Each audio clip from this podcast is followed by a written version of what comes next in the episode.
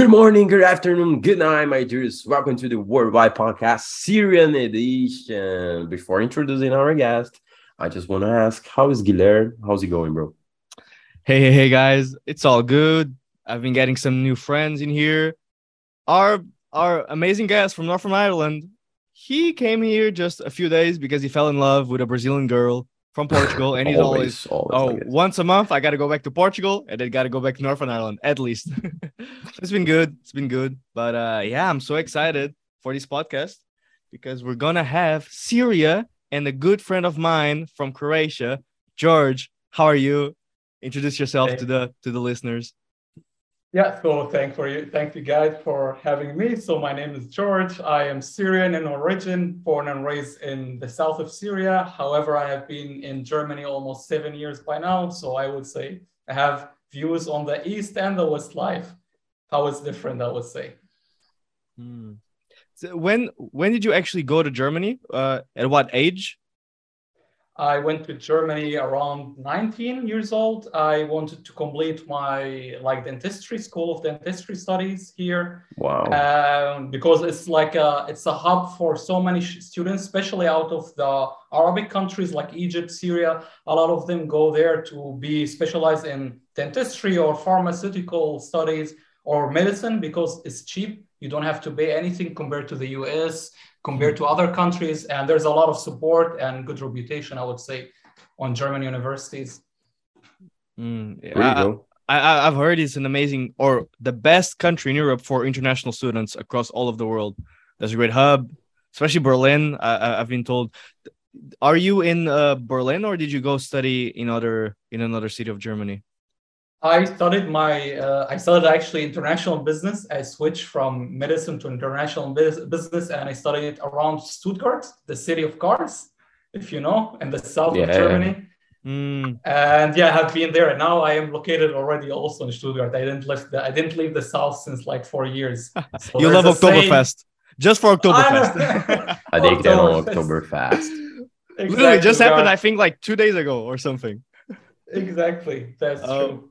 By the way, that, that is a big jump from medicine to international studies. Why did you yeah. make the change? That's that's like would, a whole different. I would say medicine is just so much, so much pain, so much memorizing, so much hours of studying. You don't have any life, you don't have any relationships. You are never done, even after six years. Every year is new learning. Every month is a new learning for you. So I switched to something easier, I would say. and that you can get money probably faster as well. That's the only thing That's about true. Eh, like in order to be a medic or a, or a pharmaceutical or those jobs that work n- normally for the state, you have to really like it. Like you really sure, want to help people. I mean, João João's girlfriend, uh, fiance, uh, he can probably talk more about that. But uh, yeah, you really yeah. need or have that heart in you to continue because it's so many hours.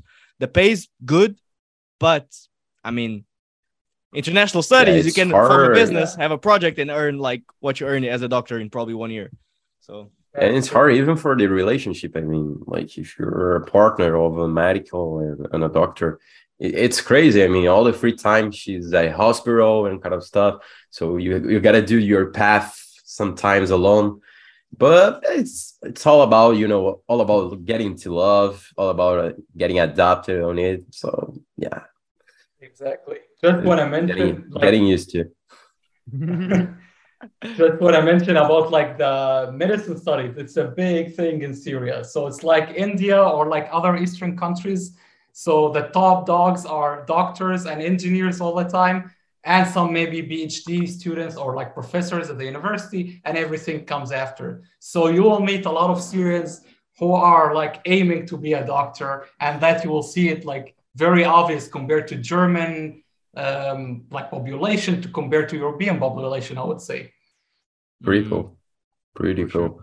I, there was a, um, a program between Portuguese embassy and Syrian embassy during the war that there was a kind of draft students for going to Portugal and study whatever they wanted. So they were giving scholarships for Syrians. And there was a good friend that was living with me. Shout out to Tariq. He's a good friend of mine. Uh, it's been a great time with him right there in Portugal. he got one of the scholarships to go there, and he started studying uh, biology, mixture of biology with uh, pharmaceutics and kind of stuff, you know. So cool. so yeah, you guys are always aiming all those doctors and pharmaceutic things and and kind of stuff. But Tariq is an amazing person. Shout out to Tariq if he, he's listening to this episode. pretty good, pretty good guy. Oh, that's amazing. Did you ever thought about relocating yourself maybe to the north or um, uh, to to Berlin, or do you really like the south of of Germany? I would say I'm not a big fan of mega cities. I have lived myself in Damascus. Damascus is like 12 million, 13 million city by wow. now, I would say. Really? So, yes. That's huge. Really? So, so I got like an off feeling of big cities. I don't want to establish a new life in a big city. Okay, to go there maybe for one, two years. Yeah, maybe but not establishing any life or any family life there in the future. So I will stay in the south, I would say. that's uh, that's actually a topic that I wanted to talk about, Damascus, because I don't know why I've always been told it's an inhabited city, or was it that just for a few years, really back in the day? Because it is the oldest capital in the world, like an inhabited city. Uh, I guess it's because it's very old and back in the day it wasn't used but then it when Syria started to become an actual civilization, then it actually became um, a usable city. But it I is like think, the oldest, which is insane to think. They say they claim it's one of the oldest or the oldest because there is this claim between us and between Iraqi people, and mm. because all these civilization they were there. There was they had a good climate, good connection to all the continents. So if you keep it in mind, we have Asia, Europe, and Africa. We are in the center point for all of these continents. And I think back in the day, they started on the Mediterranean and then moved back inside. Now, where it's Lebanon nowadays, that was back in the day a whole unit of Levante countries, if you heard of the term Levante. Hmm. Okay. Oh, never, never heard so that's it. when it was all glued to the same thing. Wasn't that uh, Assyria or is that or did exactly Assyria? Exactly. Do you know why I know that, João? Or you maybe also know impulsive. The I'm impulsive. The, the host right. George, yeah. actually George as well. He's called George. He's from He's from Syria. Yeah, oh, yeah, yeah. From Assyria. Yeah, sure, sure. Because he's always mentioning, "Oh, my country doesn't exist anymore." Uh, but he like when he actually says the country that he's from, he's from um, I think he says Iraq or Iran. I'm not so sure. It's one of those. I think it's uh Iraq, Iraq, yeah. But uh, but it is very interesting how you can be from a country that doesn't exist anymore, because their culture is, is still from uh Assyria, in many times. I mean, uh, Assyria, they have been like a predominant um, civilization there. They had their own language, their own religion. They were like, I'm not sure. I'm not sure about this info here, but they were praying to some god of sun, the same with the pharaohs, but in a different way of myth- methodologies. And thereafter, Christianity came and Islam came, and they were so getting smaller and smaller. And now I think we have only 200, 300,000 Assyrians out of 25 million population. Oh, wow. But they still speak their language. That's a big, big wow. thing still. Yeah. How, how different is it I would say I like pronunciation. There is some similarities, but I wouldn't stand right. anything. There is anything. nothing. There is right. no base. Yeah. So the the language in Syria is it uh, Arab or is it another type of of language? Yeah, it's Arabic. It's Arabic. Arabic. Okay. But there there are other languages of other minorities or other ethnicities. You would say too. Mm. So, so Romanian, Kurdish, Assyrian or like they call it Ashori, and so on and so forth. You would you will you'll find also Armenian people back in the day they came to us after the Armenian um, crisis war, let's say, from Turkey back to Syria, and they still speak their language too, beside Arabic, of course. And Armenia is, is also a very interesting country because there's so many Armenians across the United States uh, that are descendants from those Armenians that were around Assyria for example, Kim, Kim Kardashian literally is from uh, descended from Armenia, and so many other people. Yeah, the vocalist of System of Down as well, Serj Tankian. It's weird, yeah, yeah. it's fascinating. Yeah. Because they are kind of escaping through the war, like this war with the Ottoman Empire. So they escaped to the USA during this time. That's why there are a lot of you know columns of Armenian people right there in the US. And there was also a time that um, Syria was uh, with Egypt and they were its own country, but I think it stopped very fast, right? Because it didn't that's work true. out. No, that's true. You did you did some good research on that topic. I would say that was they we go ahead, go ahead. No, no, I just because Mo, so that person who came to the podcast, I remember him mentioning to me once yeah, when we were just that's smoking why... shisha together. He was like, "Oh, there was a time that Syria and Egypt were together, but it didn't work out, so we just stopped." And I was like, "Oh, oh exactly. what? Go back, explain." I think it's after the 50s, so 1950, after Syria got independent from France, and years came by, and the Arabic nation are starting to evolve after all the British colony and the French colonization. And Syria and Egypt stayed together for 13 years. But then we broke up technically because I think it's the politi- politics. The leader of Egypt or leader of both countries, it was called United Arab Nation back yeah. then. And he, they didn't like him. Syria didn't like the situation that Egypt is taking that's how they said it in the history mm-hmm. books that Egypt was taking most of the benefits, or like most of the stuff was shifted to Cairo and Egypt. so divorce, divorce, they divorced. They divorced. relationships, relationships.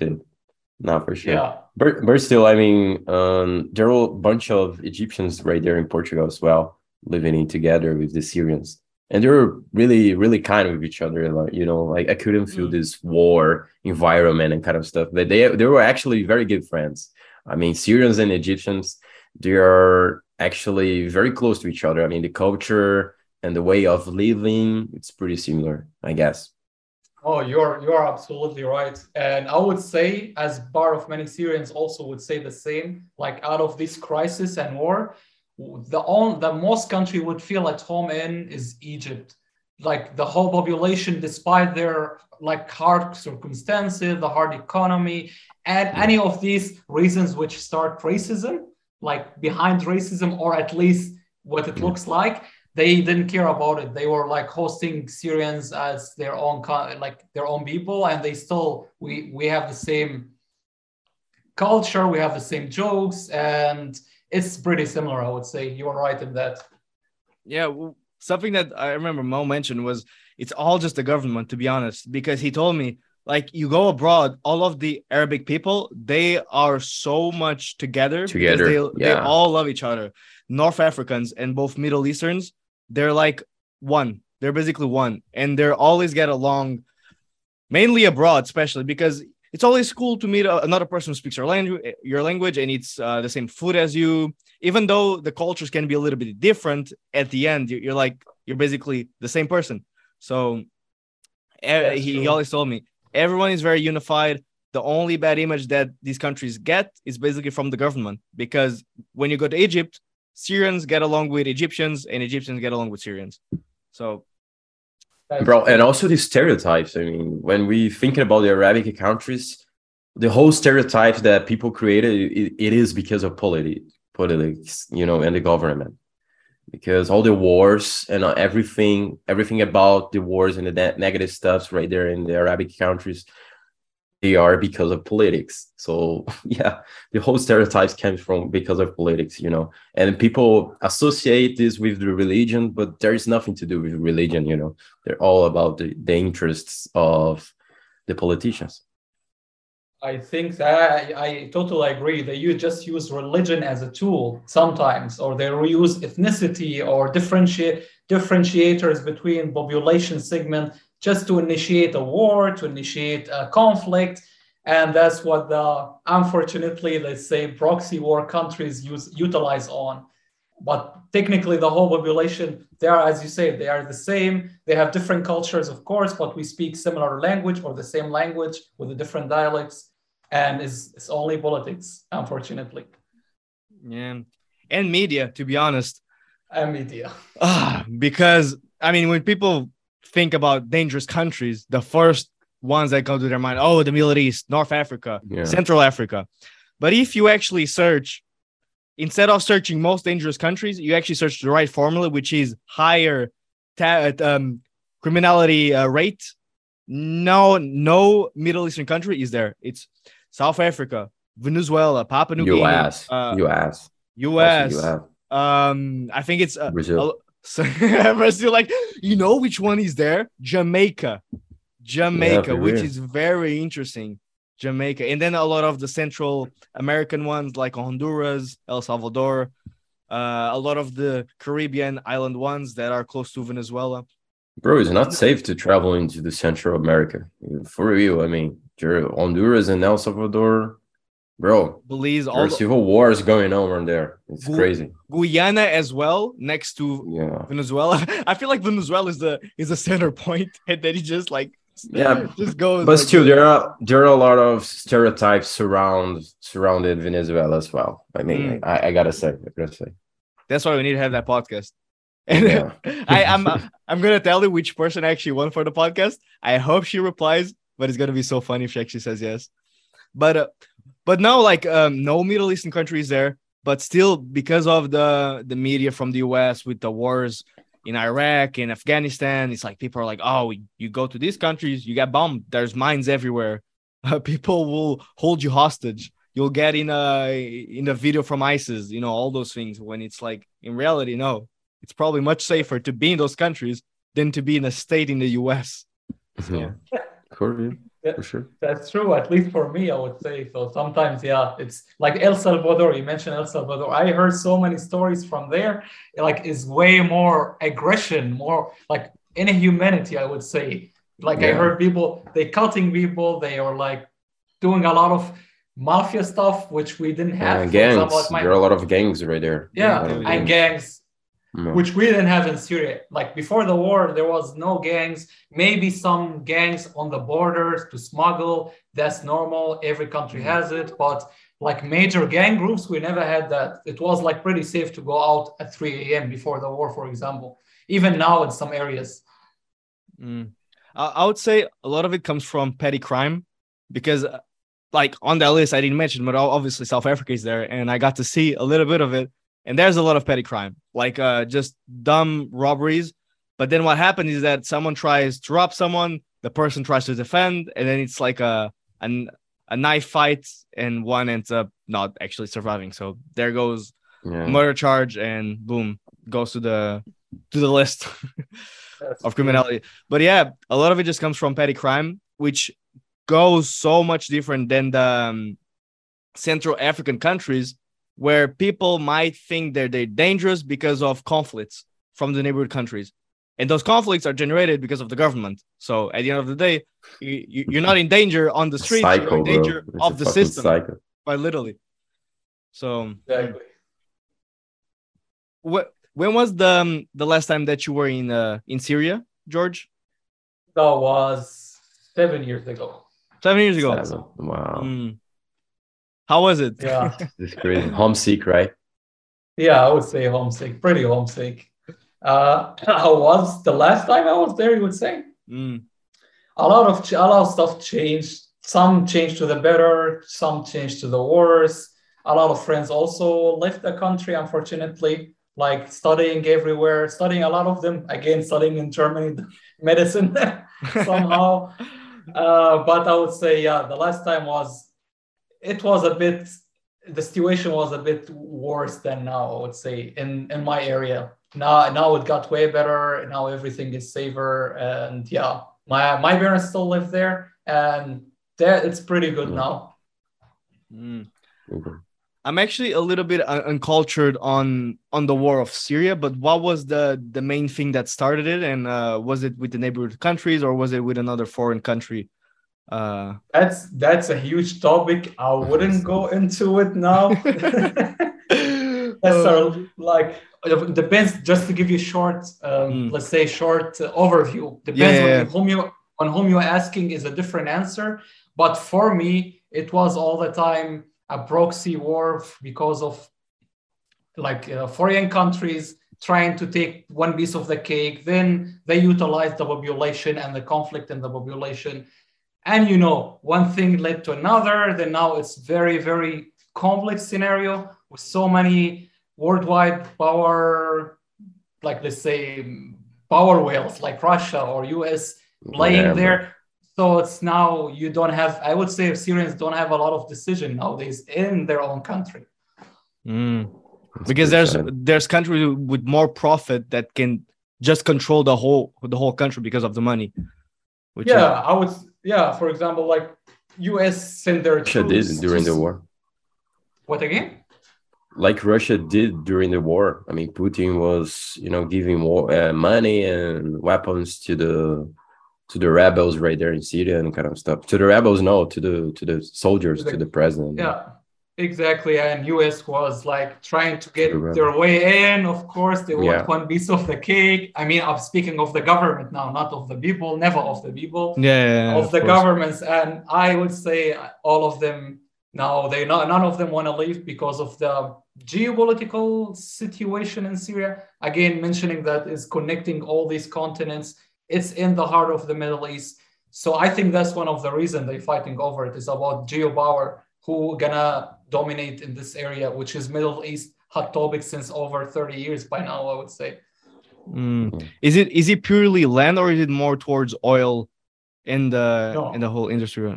Oh, is... we are not we are not even the top 50 producer of oil worldwide. Oh, we okay. produce we produce more olives oil than crude oil. really? yes. Oh my god, it's amazing. Oh wow. Okay, so it's purely land, but I guess most of the wars comes down to that. This is just land taking, like obviously with uh, Israel and Palestine, it's just land, land, land. I want this, exactly, but I also want this. So then it generates the war, which sucks. Exactly. Mm, but now uh, it's minimized. Go ahead.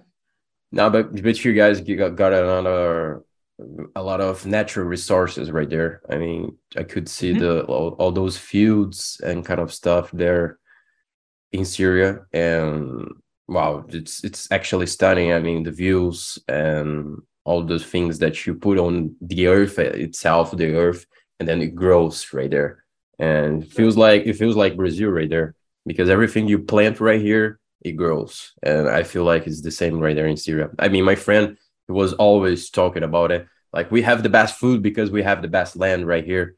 So yeah, I don't mm. know. Talk talk a bit more about it. Like we just started this food top food topic right here. Mm-hmm. I would say food is the most it's the most important thing in my country. I mean, you could you the people would say, yeah, it's risky. They know it's like the first thing they're to forget about everything in life is food and food brings family together in my country yeah. too in syria so it's mostly i think the same in brazil and in portugal family is with together mm. not only on sundays or in the like on the weekends but most of the work days the people eat together and as you said the land is pretty rich like the soil is pretty rich and we have so much different little climates within our major climates so on the sea is a little bit green so you can have like some strawberries there, lemon. You go down a bit to the deserty kind of heat. You can have more of cucumber, melon, watermelons. And you go to the south, which is a mix of them. You would have perfect tomatoes, perfect cucumbers again, perfect olive trees. We have ton of them all around the country. One example of me, my like my family is consists of four people: my parents, my brother, and me. And on a yearly basis, we buy 60 liters of or 70 liters of olive oil. We consume. Oh, wow, that's huge. but but we are heavy on the like we don't use a lot of animal fat and other butter or so but we were, we were super heavy on olive oil because it was all there it was pretty cheap you can go by yourself and squeeze it in the factory. There's like a service you just give them the olives they squeeze it for you. Oh no. Oh that's amazing. Yeah but i would say also to that, we are predominantly not vegetarian and vegan country too. So anybody who would consider we have a lot of vegetarian varieties, but also when you go there, a lot of people who are not like they're not actually they're not vegan. yeah, which but is there's a lot of Go ahead. Yeah, go ahead. Yeah, no, no, I, I was gonna say which is very different from Germany because Germany like vegan is a big thing and you have so many restaurants that are purely vegan and purely vegetarian and they really care about um, their diets in terms of meat that, consumption but to be true. honest no. you, you go to an arabic restaurant you want to eat, eat, eat meat. That's just it. Like you you want the the platter of like very different styles of meat. You just want everything put to you that has meat. So ah it's an experience to be honest. That was my favorite that's thing. true. Favorite That's thing cool. about going to restaurants in South Africa was literally, first of all, as you mentioned, the environment, like the the very family and cozy environment you have. Everyone is very uh, next to each other because the tables are very low, but they're very they don't have uh, things separating each other. Then the plates are all for everyone, so everyone shares the plate. So that's a, a good way to also be a little bit more inviting and it's just overall experience. It feels it feels good. It feels like everyone is with each other, communicating with each other. No phones, no nothing. So that's like for me, that's the Arabic culture, and it's something that we talk every day on this podcast when we have someone from the Middle East and North Africa. Is how inviting and how welcoming their Arabic the people really, really is. You perfectly described it. I would say I would I wouldn't have even described it much better than you like it's about the food like even mobile phone. My dad would throw my phone away. I'm open it if i am open it on the dinner table dinner or like lunch table it's just for us to talk to socialize to see how it's going. Not like i don't know being separated like in germany having this meals everybody is eating by his own. That's i find it sometimes sad also especially like for families. That's mm. big part missing on like you spend most of the day at work you the kids spend most of the day at school. What left? A couple of hours for homework and for tv watching and maybe one hour of talking with the kids or with the family. That's not much. Yeah it, it really misses a lot of family dynamic. And i saw a little bit of that when i was living in in amsterdam. They really don't like my my roommate told me he never hugged his parents. And i'm like what do you mean you never hugged your parents? Jesus Christ. because they don't have that relationship like that intimate connection, relationship right? connection like maybe obviously they probably love each other but they don't have that uh touchy you know more um as like south europe has or obviously the middle east has. Um so a lot of these scandinavian and central uh, european countries they really miss that family dynamic. And you really see it when you live there especially. Yeah, I could I could feel the same there in Poland. I mean, it is because they were not raised like this, you know. They were raised in a different way. They were like raised separated of their parents. I mean, this connection of this feeling, this you know, deep things and feelings for your parent. And yeah, all about the culture, all about the culture. Mm. And I mean, in Portugal and in Spain as well, you you guys you do guys have a lot of you know um, culture from from the Middle East as well. That's why mm. you know hmm. you have this warm of the people right there most than the middle. Um, I mean the Central Europe and oh yeah, like other, I could say the, Europe. my my city so Olhão it's full Arabic culture. Like the houses, they're Moroccan houses uh, back in the day, which is kind of sad because then the Brits took a little bit over of the south of Portugal. But back in the day, the culture was full on Arabic. Like you'd have so many Muslims um, living in there, and now you barely see them. Maybe like in um, in just restaurants and selling uh, the little shops. But back in the day, so much Moroccan culture um, and full on Arabic. And I'm, I'm very sad that he got lost, but that came on because of the Moros, which is um, very interesting because I'm descended from Moros, which were the North Africans that went to populate the south of Spain and the south of Portugal, which is why I, I have a very deep love to the Arabic culture. And I wished, I wish there was more to it still to this day. But um, but we still have at least the architecture and um, the urban legends. but you say. can still see the, the influences on also the names. I mean, Algarve is Arabic name. name. Oh yeah, starting with Al so everything yeah, that yeah, starts yeah. with all, it means that it's from the Middle East. That's true. That's true. Like Al Zayti, Al Zayti is yeah, like Al Kamisa is Kamis in Arabic. Al Mahsan is warehouse, the same in Arabic. So because I learned some Spanish, and it's as you say, it's like there's a lot of fruits between Arabic and Spanish. Mm. Yeah, for example. No, yeah, and uh, but like I would say maybe from 30 years ago, 40 years ago, like there's been so many resorts only for the British people, especially if you go from Faro to Sagres, Albufeira especially. It's completely like a British colony, and then you have these little things, and then these little things start to become bigger. but still, I'm glad that from Faro to Vila Real Sant Antonio, so to Spain, all that area, which is where uh, is from or in, uh, that still is more towards Italians and French people. So it still has a little bit of the vibe that uh, I would say like Morocco and Algeria and Tunisia has. So I'm glad at least that that hasn't been dominated by the Brits yet. uh, we'll see in the future.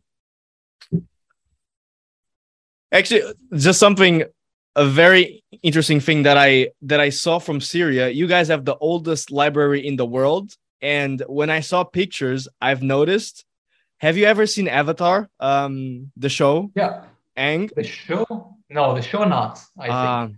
I remember it. I remember. I remember like the, the characters, but I the Airbender. The I, I just fully remember an episode where they actually uh, was about a, a, very old library, and it was in the desert. And one of the characters mentioned uh, it was deserted from. They didn't say Syria, but they said uh, these this place in this uh, yeah. deserted world uh, which is where then I found out that it was actually in Syria where the oldest library was, and it was a whole episode about it.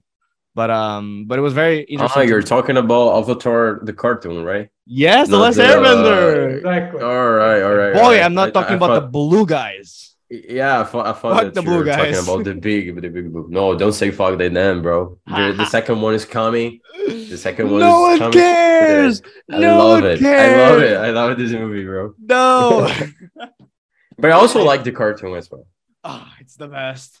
It mhm. still holds think, up. Yeah. I yeah, think we does. talked about this. You mentioned that in Croatia when you were talking about Egyptian methodology too, with Yu-Gi-Oh and Avatar. Yu-Gi-Oh. oh man. I'm the yeah. biggest nerd, to be honest. I have so many references, and those are the biggest ones, probably. For Yu-Gi-Oh is about the Egyptians, right? I mean, the, exactly. the gods, the Egyptian yeah. gods. Yeah, I do remember still, but but I'm not that that nerd as as Guilherme for sure. I, I mean, I used to work in a company just uh, called Just Another Nerd, so that says everything. So that's just laid out there. Oh, for sure. Amazing. But is is the library still open or is it just ruins and you just go around the ruins?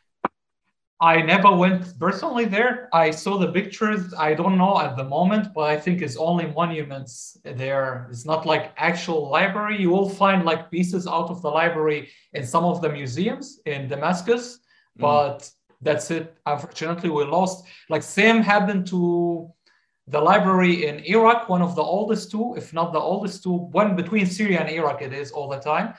And it's the same that got destroyed over the course of Mongolian uh, coming, then the Romanian, then British come and stole some. All the countries stole some from. Like that's uh, normal. That's normal throughout the course of civilization. And yeah. unfortunately, now we don't have the a lot of. But it was one of the main libraries for like Greek uh, scientists back in the day. Also, a lot of um, let's say mathematicians were originated from Iraq, like Farsi or Persia by now, Farsi regions, and Syria, and all of them they were coming to Iraq and Syria to study because they had a lot of sources to about algebra, about calculus, and so on and so forth. Pretty cool. Wow. Pretty cool. And and also the the one in uh, in um, Alexandria in Egypt also got burned down, and it was exactly. a, a very it's all the libraries get burned down. Maybe yeah, just because they didn't want to sh- uh, the other the um, the colonizers didn't want to share the knowledge with probably the other people, so just like nah, no one's exactly. It's only for us. no one's gonna exactly. get this because I've I, I've heard I still remember like some Egyptian friends of mine they were like no the the library in Alexandria was burned down not because of uh of someone just saying uh, just putting a cigarette there or something. Someone just put it uh, in a like oh my god, I forgot the word in English. they, they burned it down and they even took part of the books they throw everything in the river the river from the ink Jeez. as i read in the history books the ink Mm. in the river you can see the color of the river changing just because of the ink Oh Jesus no. Christ, bro. wow. Why why are you like just burning libraries? You know, there are I- a lot of things for you know, like rebel acts for doing during those things, and they just attack libraries. Imagine those books nowadays. They would be like, uh, I, I don't know, as gold. You know, Probably. I I've think it known came maybe down- I, No, go go ahead go go go, go George. I want to say maybe we could have known about the pyramids maybe yeah, bro, for sure, for sure. So much. A lot of the things that we we know are just basically rumors. If we had those books, maybe we'd get even more knowledge on some um, historical facts that we probably don't know much about. But I, I- would say to your answer, Jerome, they probably just burned the books because they it was hierarchy. It was basically kings and pharaohs, so they didn't want the the more um, poor the other people ones to get the knowledge, to right? get the knowledge like the yeah, the big ones. So that was probably one of the things, and maybe religion as well.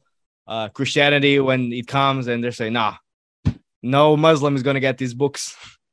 so just like, uh, even before that, even before that, even the, the Romanian Empire, they were like taking everything, everything to to their like reserve. Some some stuff still in Europe. You never know. I don't know. mm, Like especially from the Vatican back in the day, like all the religions got originated from there, and Islam, Christianity, and Judaism, everything was started there. And there's a lot of original like paper talking about religion, how this started, how this how the reputation of Christianity went so much out. None of that maybe if we kept it, we could have known that, but maybe the Vatican or British British government or my government or any other government just keeping these secrets, we never know. we'll probably never, never know the those archives, the. Vatican Yeah. archives. My God, Exactly. the secrets that they probably have. Jesus. So, George, I just want to bring the topic about your childhood. I mean, there are a lot of people that thinks that the childhood of the Middle East people are actually totally different than the, the ones that we think and kind of stuff. How was to being growing up in Damascus? How was it? Uh, that, that you're right on that. It's it is different, but not totally different, of course. Eh, I would say it's a more conducted, more condensed city, more bigger city. So that's first thing you notice, like after when you grown up there. So about growing up in in Syria, I would say yeah. First of all, first thing you would realize so many people there. So first thing you would get a lot of socializing as a kid there. Um, family relationship are stronger. Um, as the growing up of course there is more of stuff which is tougher for a kid coming from for example from the european union. We have it different. The initial requirement for living it's a bit different. So we don't have it to the luxurious part let's say. Some parts each city that's the problem with syria. Each city has a different culture different environment different sometimes uh, standard of living and Damascus has all of them. So I could go walk you from the poorest areas to the most rich areas. So you will find all of kind of living. You will find the same in Europe. People having the best life, going to bars, going to parties, having great life, great work, great family. But also you will find these, I don't want to say ghettos, but like unregulated housing, like the same in Brazil around Rio, the same like Yeah, yeah. same type of these houses you'd find them around, around Damascus. And I lived somehow Slams, like- right? the slums exactly Yeah, and i lived in the middle between the big city and the slums and i could Mhm. see like on a daily basis how much is the difference between you go there and there's all this nice high life restaurants universities but you can come also and see the sad part of it but Yeah. even in the sad part of it you all the time hearing people making jokes we say jokes about dark humor from even a young age we say so many jokes which is even not politically correct nowadays. They shouldn't be said out public. We even make fun of ourselves of our pain let's say.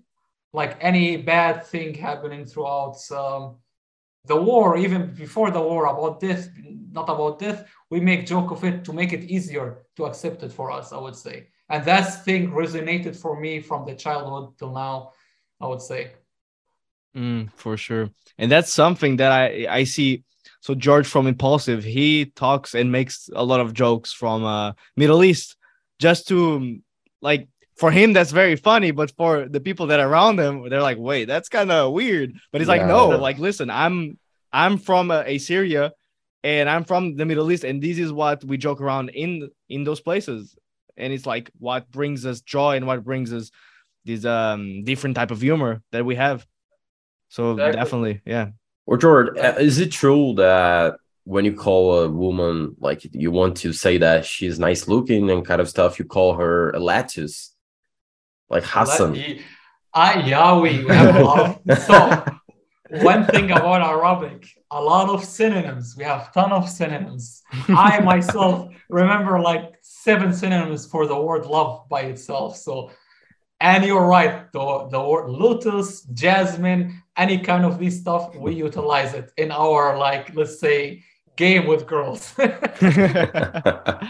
My friend one was passing by a nice looking girl he was always saying Hassan, Hassan all the time, all the time, which means which lettuce, is, right? Exactly, yeah. Uh, which is cheesy, which is cheesy to both most of the people here. I would say most of the girls here would find it super cheesy.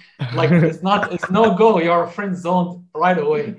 but maybe it worked on the Portuguese girls, so who knows? Yeah, yeah. It's yeah. like exotic. exotic, yeah. Oh, I mean, really good and tasty lettuce. Let's get it. oh no. All right. Should we end it, João? What do you think? Yeah, I mean, we are ready to do the last question that we do every single episode before finishing it. And Guilherme, feel free. All right. So, George, we always finish with the big, big question. Uh, what is the thing that makes you the most proud about being from Syria? So you're in Germany. Whenever you're going abroad. Exactly. You meet someone, you say for you're from Syria. What is the thing that follows that exact thing for people to kind of understand, wow, that's a really great country. And it's nice that you have passion for this exact thing. Oh, that's a big question. I need a moment. I need a moment to think about it. No worries, everybody. Time. We got everybody, time. Everybody has, has the same, you know, shocking reaction. I would I would say uh, the first thing came to my mind is how resilient are the people of my country are. Like despite so many crises or before crisis coming to life, they were so resilient. There's no giving up in in them, even if they're having their families having crisis, the country is not going good. They still smile. They still hospitable to the people. They still welcoming that's one part. And one part about Syria myself is my my reason why I love my country is I think the diversity. A lot of people miscon like miss um, have the misconception about Syria that is yeah. one single culture, one ethnicity, one language, which is Arabic, Muslim, and all the people are like that. That's not true. Even within each religion and ethnicity, there is multiple layers and multiple dialects and accents and languages, and all of that were living in a harmony at least before all the things went south. That was great to have, I would say. Even like even in European countries, sometimes this diversity you wouldn't have it. And Syria is a special Arabic country, I would say, a special, really a special Arabic country. Having all these elements from the Arabic countries alongside with the Mediterranean feeling, with the South European feeling, all mixed together in one country, I would say. No, for sure. And also the landscapes and how beautiful the country it is. You know, oh wow, yeah, Syria is for real very special, very special country. Mm-hmm. And that's why George. Ryan wants to go visit the country. yeah, yeah. no, and he's not. He's not alone. I mean, I want to. hundred percent. Definitely on my bucket list. Definitely on my bucket list. Oh, for sure. George, thank you so much for being part of the podcast and accepting the invitation and you were an amazing guest for us. You talk a lot of good stuff about your country, about your people, about the Arabic culture, and it was amazing to share with our listeners.